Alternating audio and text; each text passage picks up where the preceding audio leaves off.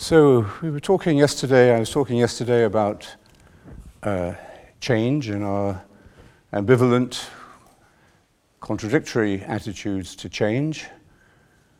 If we didn't have change, we'd stagnate and die. We like to be or to feel that we are in control of change because we know change is happening all the time. Uh, but our, actually, of course, our control over change is very limited. And the more we try to control it, often the worse it gets. Things spin out of control. And the contemplative wisdom in all our spiritual families of the human family, the contemplative wisdom uh, gives us something that we desperately need to remember today and to apply today, which is um, an understanding of how we find the center, how we find the, the ever fixed mark that Shakespeare was talking about, or that center uh, that W.B. Yeats was talking about, the center that we feel isn't holding anymore and is, is drowning the ceremony of innocence. Beautiful expression, whatever it means. But maybe the profession yesterday was an example of that, or a Eucharist is an example of that. It's a ceremony of innocence. It's the ability to, to play, the ability to step outside of time is money, uh, to step outside of five year plans for reorganizing your company.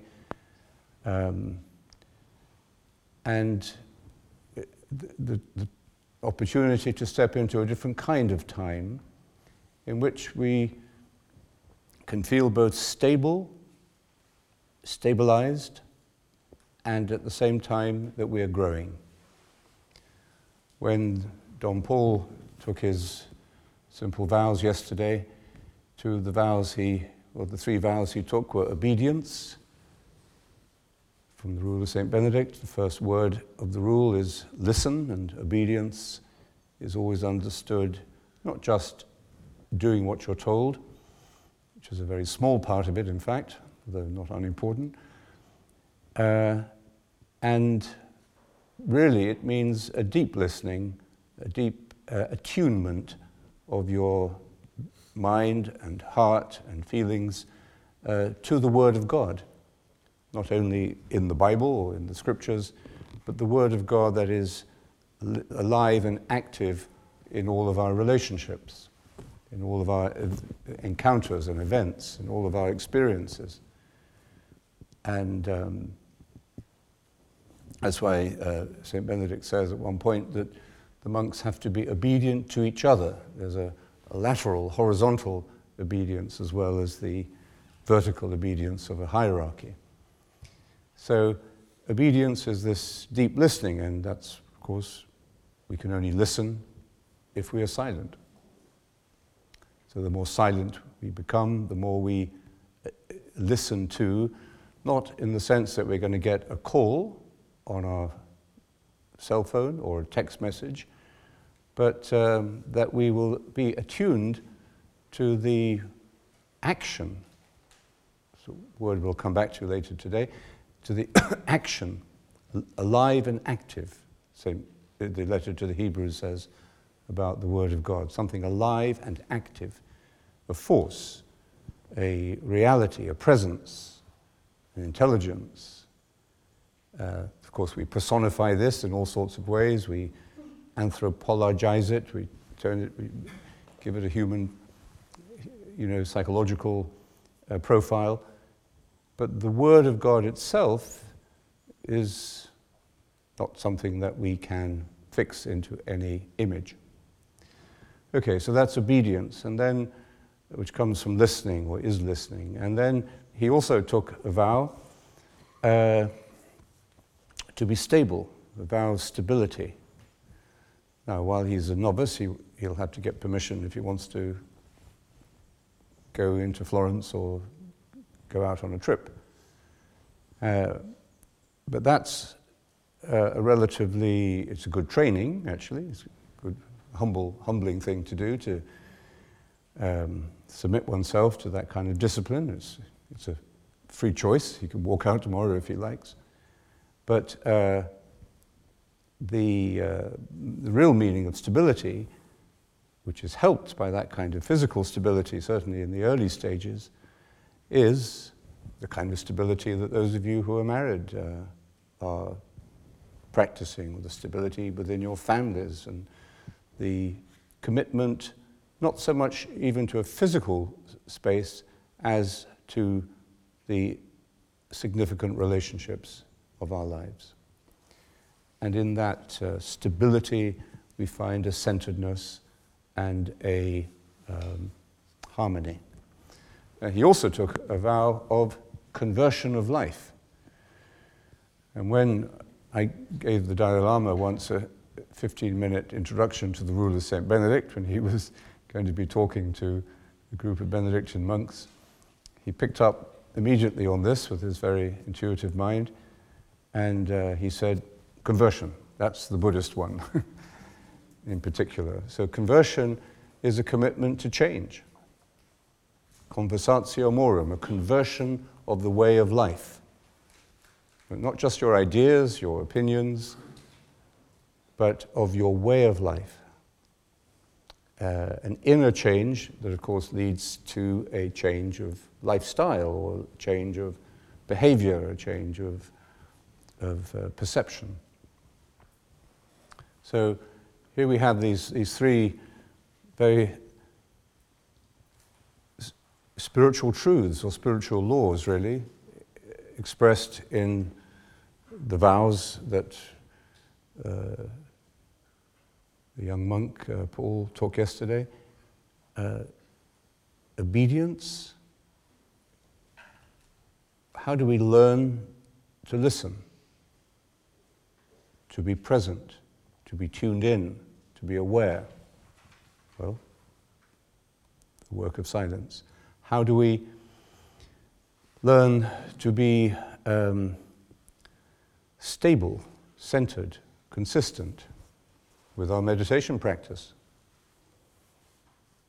with our commitments in life, with the things we want to do and know we should do, but uh, often find we are not very good at? How do we learn to be stable, to deepen that stability? Not rigidity, because the purpose of that stability is uh, are like roots going down into the ground, like these beautiful cypress trees all around us, with deep roots holding those very thin, beautiful pencil-like trees uh, in, stability and able to weather storms. So how do, we, how do we then deepen that stability so as to be able to grow, put out our branches, and allowed the birds of heaven, the cuckoos and the swallows, to come and settle in our branches. So, what kind of change does meditation initiate? It changes us interiorly, first of all, although much uh, of the modern scientific research into the effects of meditation focus upon things that we can measure your cholesterol, your sleeping patterns, the frequency of your panic attacks, uh, the rate of your recovery from addiction, your blood pressure, and so on and so on. These are things we can measure, and meditation seems to have a very definite effect here. Um, but the more interior uh, kinds of change are not so easy to measure. The fruits of meditation rather than just the benefits. So, the fruits of the Spirit, for example, that both St. Paul and the Dhammapada describe almost in the same words uh, love, joy, peace, patience, kindness, goodness, fidelity, gentleness, and self control. And St. Paul then adds, There is no law dealing with such things as these. What he's referring to is that this experience of spiritual change, transformation, bearing fruit spiritually, uh, gives us a liberty of spirit that sets us above the law. And we'll see, in, I hope, uh, later, this is what other great wisdom traditions tell us as well. So uh, that's what he means, I think, that we're no longer subject to the rather obsessive compulsive rules and regulations by which we hope externally to bring about the kind of change we want or to prevent change. Very often, religious rules and regulations are not designed to change us, but to prevent change, to give us the illusion of, uh, of being in total control of the situation so that nothing will change. But I think there's, a, there's another way we could, we could interpret that phrase uh, that the law has nothing to do with these, and that is you can't measure them. You just can't really put a measure on them. Anyway, so meditation changes us interiorly, the way we see, the way we see. Not so much what we see, but the way we see things. This is actually how Iain McGilchrist describes the way the uh, describes the difference between the two hemispheres of the brain. It's more not so much what do they do, but how do they do the things that they do? How do they determine our kind of attention? So, how do we respond to the external world of events because of the change that is taking place immeasurably, invisibly within us? And this happens, I think, uh, as and because we develop a habit of meditation, a regular habit. Sometimes people don't like being reminded all the time to meditate twice a day. Uh, and of course, when we teach children to meditate, we don't tell them that. And we discover that they do meditate. So sometimes I wonder whether we should not tell people to meditate twice a day, then they would probably do it. But the, difference between children and adults is that uh, children have a spontaneity and a quickness of perception that for adults becomes overlaid with, uh, with our confusions, with our baggage, and you know, with, our, with our problems. So it will be interesting to see, uh, maybe one day, how uh, our cultural understanding of discipline will change as we have been introduced to meditation very early in life. Because then there will become a point, I think it is already coming, maybe it comes for all of us at some point, where we recognize discipline is a good thing. I'd actually like to be able to be a bit more disciplined. Well, we feel that about how much, whether you have a second helping of pasta or the extra glass of wine. So we know there that discipline is a good thing. But um, there are many other aspects of our lives, including the spiritual. A young woman once said to me after she had been meditating for a while. I'm so glad to have found a discipline. She was a very successful young businesswoman. I'm so glad to have found a discipline. So, as John Main uh, taught me, uh, and meditation teaches us all, discipline is about freedom. The, the fruit of discipline is liberty of spirit because we are no longer controlled by our ego system of desires and fears and our disobedience to ourselves. So, now, the opposite of discipline is not perhaps only uh, uh, being the slave of your desires, but um, another, another opposite of discipline would be being compelled to do something. And you might be compelled to do something because of your fears, because of your upbringing, because of your sense of guilt, because of your religious uh, uh, framework of belief. Or you might be compelled to do it simply by somebody else threatening you, uh, threatening you with disapproval, threatening you with expulsion, with excommunication, threatening you with any number of sanctions. So, whether it's just licentiousness, doing what you like, when you like, or whether it's being compelled to do something from interior or external forces, that is not discipline. Discipline isn't simply a habit of behavior, discipline is a freely chosen practice that produces an expansion of spirit beyond the fears and desires of the ego.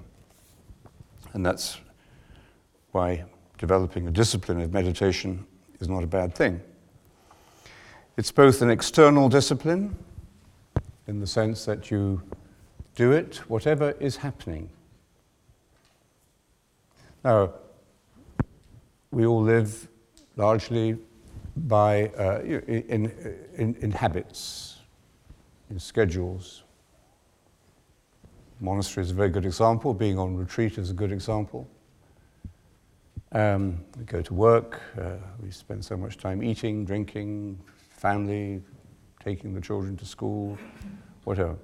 So we have, we have probably most of our day is repetitive. But in between these repetitive things, there is a lot of change. You never know what's going to happen. I broke my glasses this morning. Didn't know that was going to happen. That cost me some time trying to fix it. So, uh, change is always there, uh, and that's why we like routines and habits, because gives us the ability, in some way, to deal with change and contain it. And sometimes we're completely thrown off our routine. You have an accident on the way to work, or you go to work and you're told you're fired, you know, this rather changes the day. But generally speaking, we, we operate. Uh, within our scheduled times. Uh, and that's w- where the habit of meditation is such a beautiful gift. Because there will come a point, which you, we may not be able to recognize or measure, where you, you suddenly realize this is now part of my life.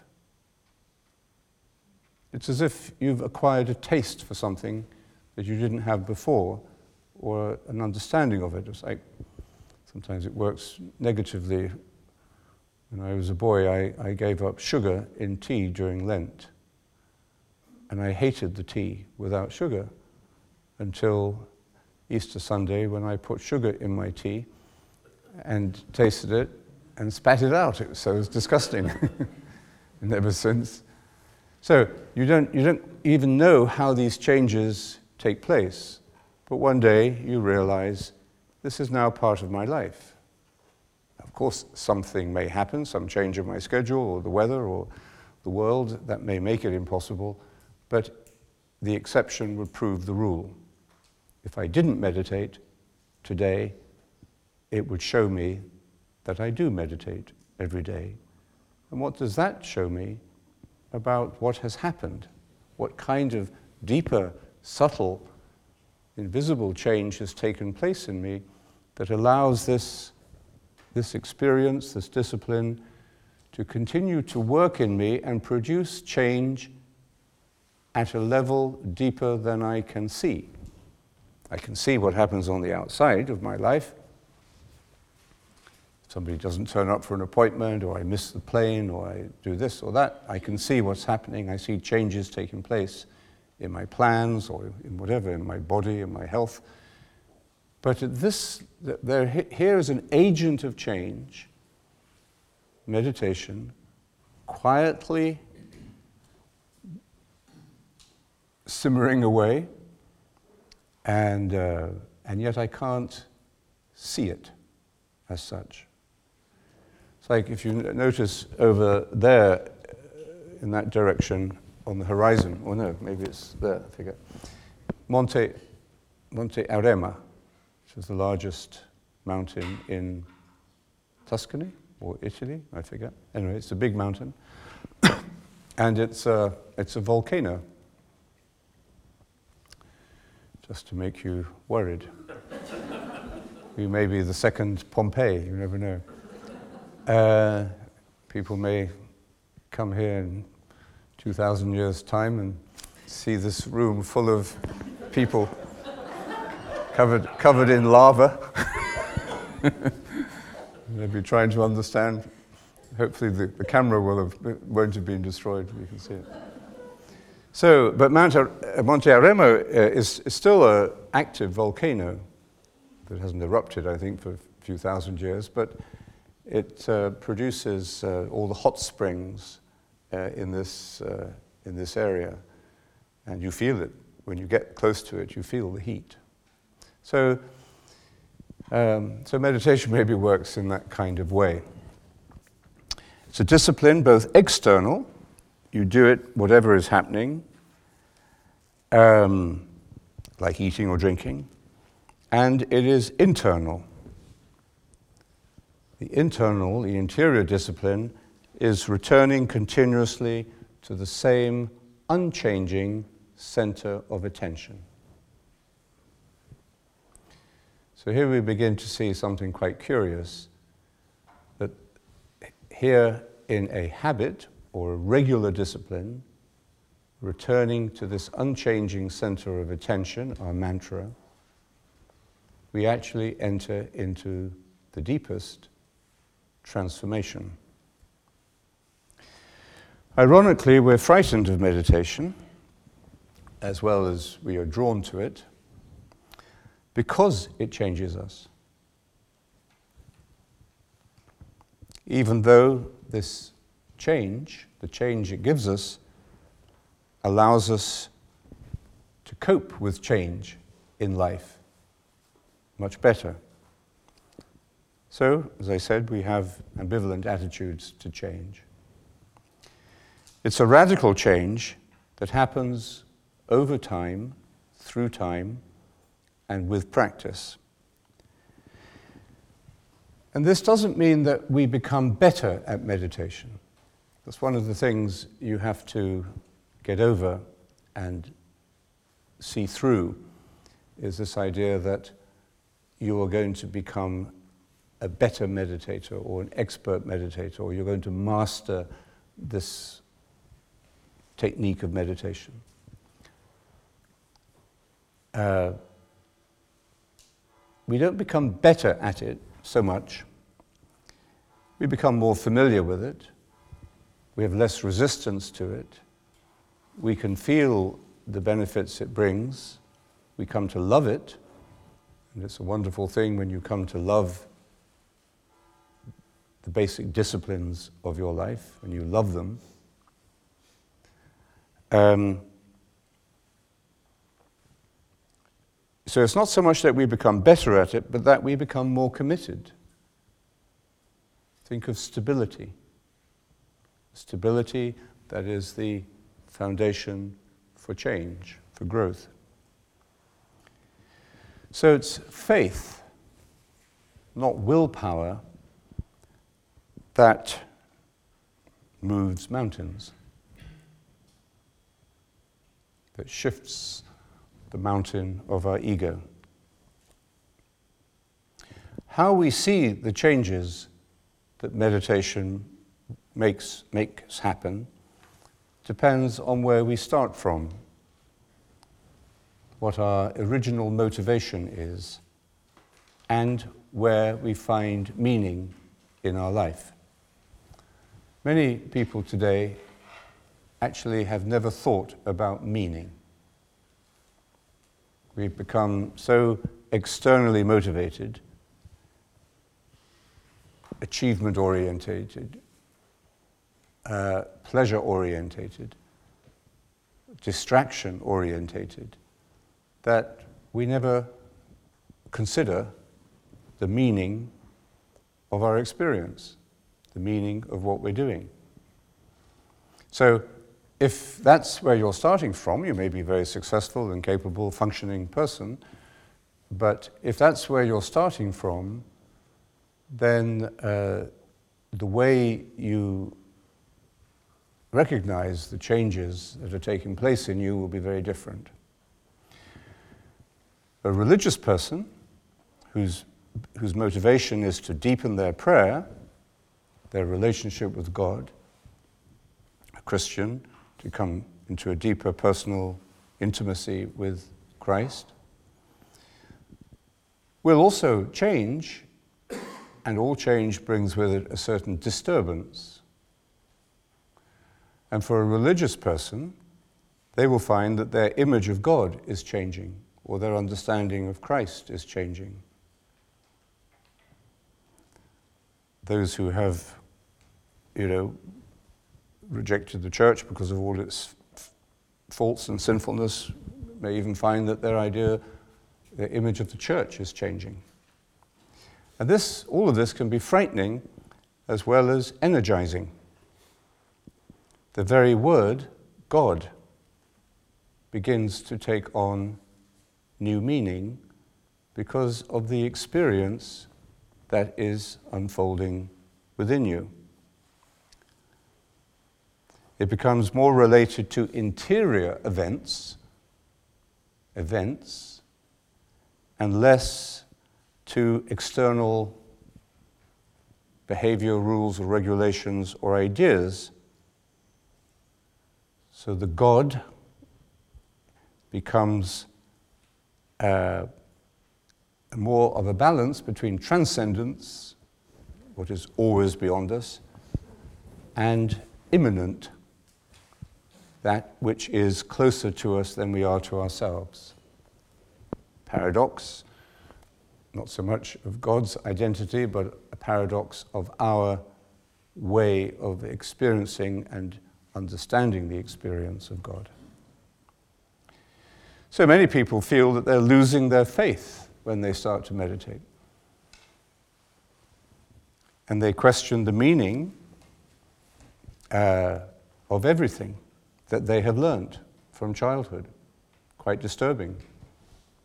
And some people are quick enough, or a lot of people maybe, are quick enough to recognize, even though they don't meditate themselves, but they've made up their mind about meditation, contemplative prayer, that it is dangerous or they find reasons for rejecting it, usually very irrational reasons for rejecting it, because they know it is very subversive. Very subversive. It changes or it gives us a new perception of the external forms of religion, for example. Now, if they persevere into this process of change, then these forms and rituals will probably become richer, more connected to their interior lives, and so more fulfilling.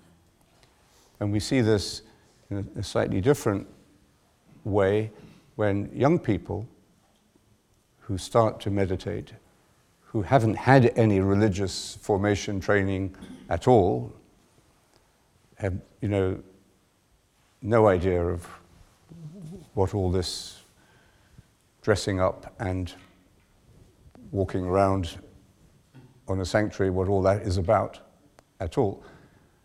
But because of this experience that's beginning to change them, they will begin to see in this ritual something interesting, something that's possibly enriching and helpful to them. So, what about non religious people who don't have this system of symbols, beliefs, rituals that help them to make meaning of life? Non religious people have the same experience of meditation, but in a different way, but the same experience. And they may find that their meaning systems, everybody has some kind of meaning system in their life, that even if they're not very conscious of it, it may just mean to make money or be successful. But they will, I think, also find that gradually the, their meaning system changes through the experience that meditation leads them to. Their values, which again they may not have articulated or had time to articulate. Most people, if you stop them on the street and say, What are your values? they would, you know, give you quite a hodgepodge of, of things. Um, and most of us, even if we have articulated our values, like transparency, honesty, fidelity, truthfulness. Under pressure, we're quite ready to suspend those values because of special circumstances. Okay. We may have, for example, as I said yesterday, we may have the Christian value, the teaching of Jesus, to shelter the homeless. But if that's not convenient, then uh, we suspend that value until the refugee crisis is over or somebody else takes them. So we will probably find that, that, that there are values as expressed in real terms how we spend our time, how we spend our money. They will notice they also that they become more aware, more conscious of their surroundings, the environment, and that their relationships not only their immediate, intimate, personal relationships, but all the relationships of their life, even extending out into the social sphere, where we don't often think we have relationships with the homeless or relationships with uh, people on another continent. But we do, of course. And as this experience of change happens through the practice of meditation, um, we begin to be more conscious of the vast web of relationships that we live in and are part of. And this is happening because the underlying relationship with ourself is deepening. We move from an individualistic or nationalistic or racist point of view to an understanding of the human family, of brotherhood and sisterhood. So, either for religious or non religious people, I think the same uh, catalyst for change in meditation is self knowledge. In Christian understanding, self knowledge brings us inevitably to the knowledge of God. But this is the kind of knowledge that's not the same as knowing what somebody's email address is. Factual, accurate, once and for all kind of knowledge. But this is another kind of knowledge that goes on and on changing because it becomes less objective at each stage of its life. Non religious people, of course, may not see it like this at all, but they will, at the same time, be touching the edge of transcendence as this expansion of awareness takes place. By taking the attention off oneself this brings about a revolutionary change in the individual and, by extension, of course, then in the world that they inhabit.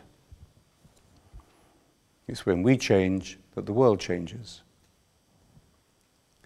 Questions become increasingly more important than answers.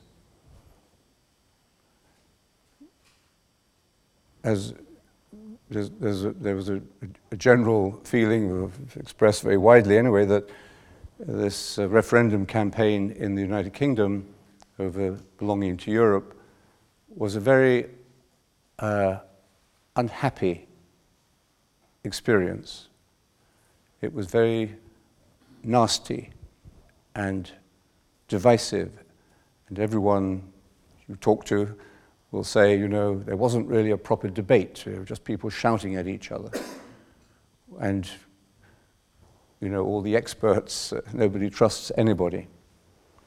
So, uh, the idea of being, having answers thrust at you becomes, after a while, uh, deeply objectionable.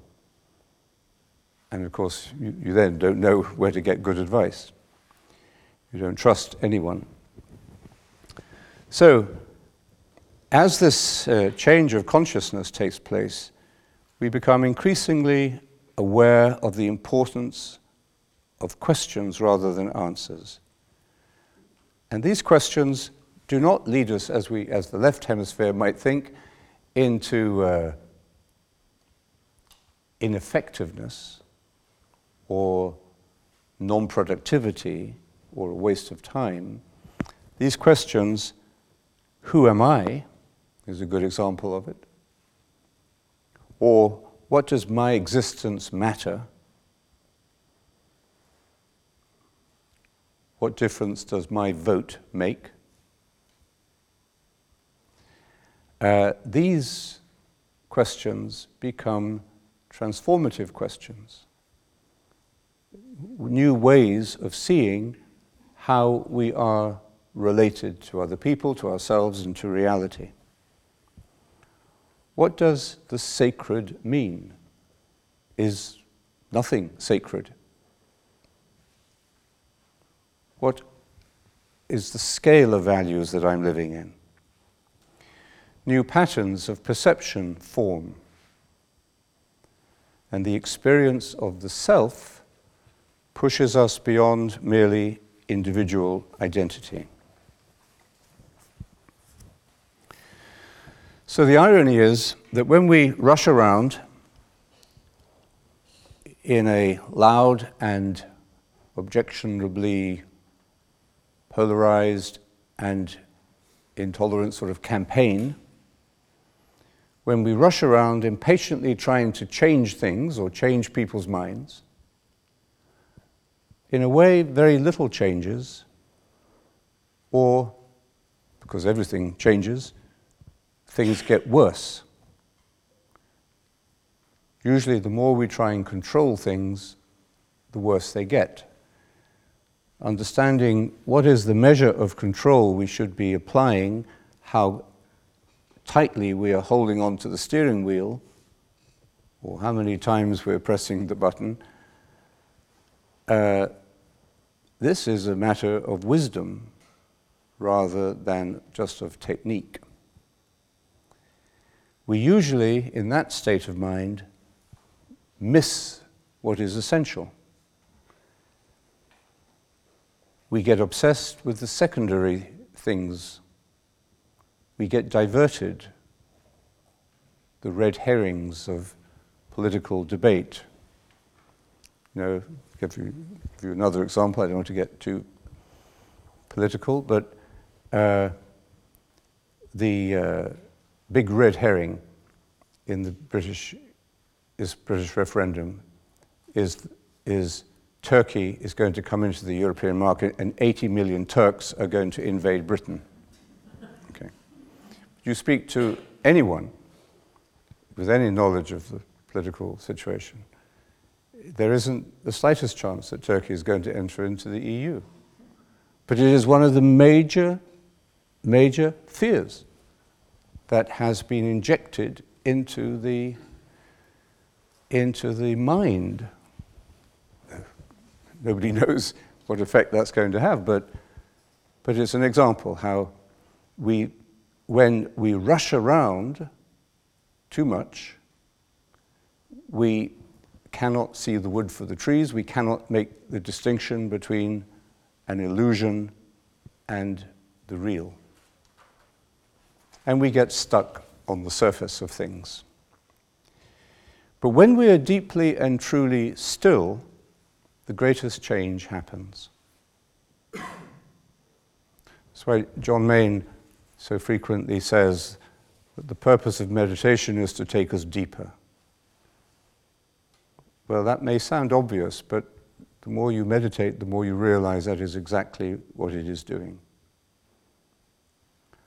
And the deeper we go, the more we enter into this transformative stillness. And this is the perennial wisdom of the contemplative tradition that we need to recover today. It's misunderstood, of course. Stillness is identified with stagnation, a stagnant economy, or nothing's happening in my life, I'm bored. I'm not going anywhere. Nothing's happening. Stillness, I've got nowhere to go tonight, makes us feel that we're missing out on something. Everyone else is out having a great time, but we're missing out on something. Or stillness is seen as dropping out of the race or giving up on the struggle. And of course, that misunderstanding, when multiplied by millions, uh, creates a culture of burnout and compounded distraction. Compounded distraction. We're all distracted. Human beings have always been distracted. The Desert Fathers thought that distraction was original sin. So we've always been distracted, but compounded distraction is when we become distracted from distraction by distraction. And we now have the technology to have this at the edge of our mouse or our forefinger whenever we like. And it's a state of mind, this distracted state of mind, this compounded distraction, that uh, begins ever earlier in our life cycle.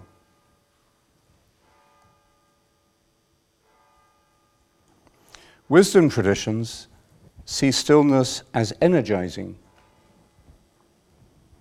as clarifying, and as therapeutic. It heals the divided, the troubled, the sick soul. Stillness creates harmony and balance at the true, quick living center.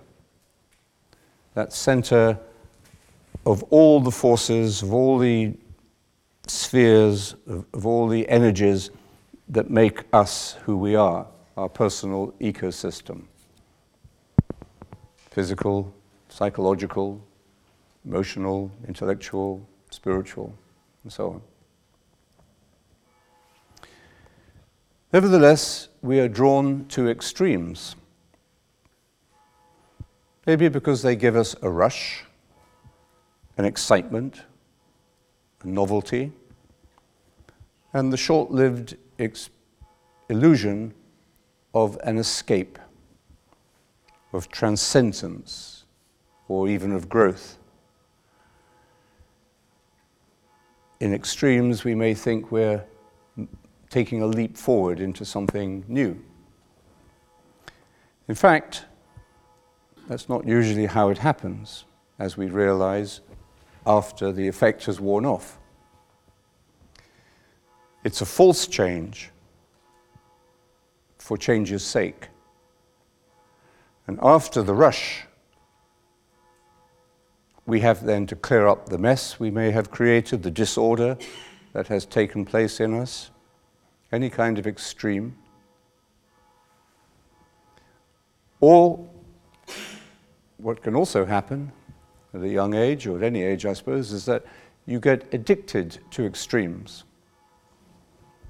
We love the rush, the whatever it is, the hormones, the chemicals that are released in the brain, we, we, we get addicted to them, to novelty,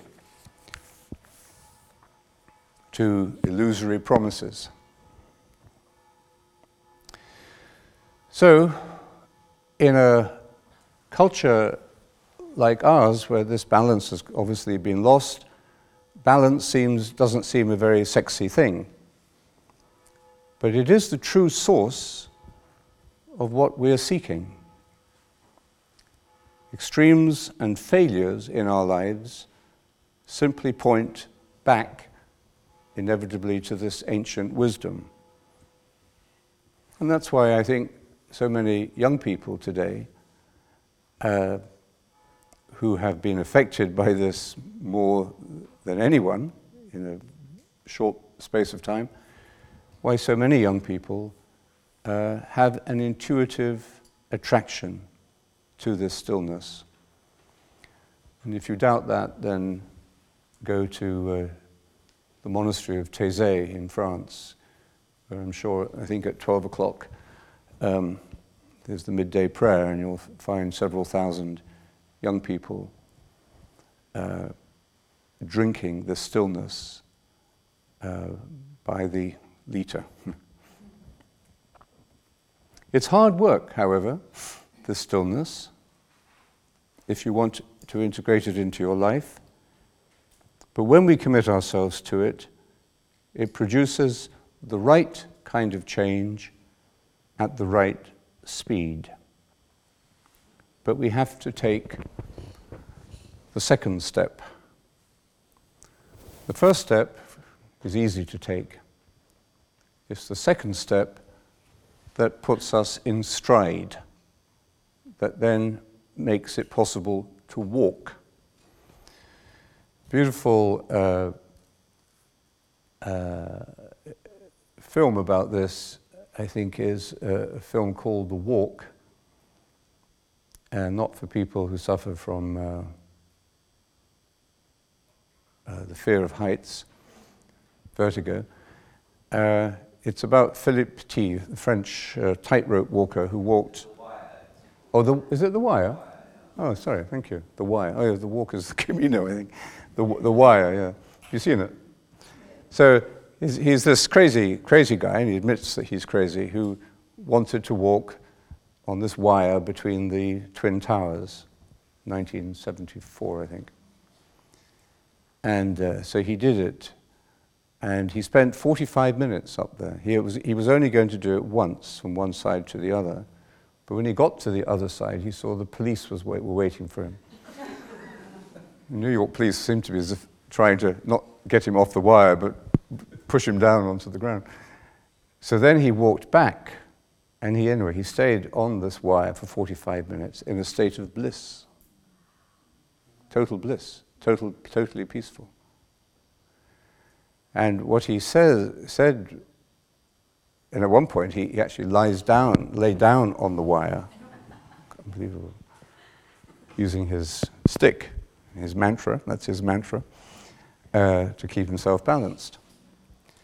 So, anyway, he, he, he says at one point that the, uh, the first step, putting his, his as he steps off the building and puts his, step, his foot on the wire, that's uh, easy. But take, lifting your second foot off the wire, uh, sorry, your second foot off the building and putting the second foot on the wire, that is the big step. And he said that's like leaping into the void. Now, that may not be the best way to encourage people to meditate, I agree. but uh, it, does, it does give a, a, sense, anyway, of. And I think the important thing in that analogy is a rather extreme metaphor, but uh, is the balance that he found, the stillness that he found, and the total confidence of being in the right place. John Main speaks about meditation helping you to find your insertion point in the universe, the place where you actually belong and fit. And when you're there, you can deal with, I mean, imagine what the winds must have been like up on that hundreds, thousands of feet, whatever it is, up in the sky. And uh, the birds flying around, I don't know. So uh, the stillness is, uh, for him, was a source of, of bliss and peace and total at easeness. So I think this is, this is not a bad, um, if extreme, example or illustration of what the contemplative wisdom has spoken about. And maybe it, it, the, that uh, fear or resistance that he felt in putting his second foot on the wire explains our initial ambivalence about really walking the way of meditation. But once we have done it, once, we, once we're gently, confidently putting one foot in front of the other, day by day, morning and evening, this balance then becomes a source of joy and peace and blissfulness, in fact. Be still and know that I am God. Lao Tzu, uh, German, uh, sorry, a Chinese uh, philosopher, uh, thinking of Wittgenstein, but we'll come to Wittgenstein later. uh, Lao Tzu, uh, from the about 500 BC, the same period as the Upanishads and the Buddha and the Hebrew prophets, in the Tao Te Ching, speaks about this. We'll end with these words Stillness is the ruler of movement, the ruler of haste. Returning to the source is stillness. Peace and quiet govern the world. Harmony is called the eternal. Knowing the eternal is called clarity. Returning to the root is called tranquility.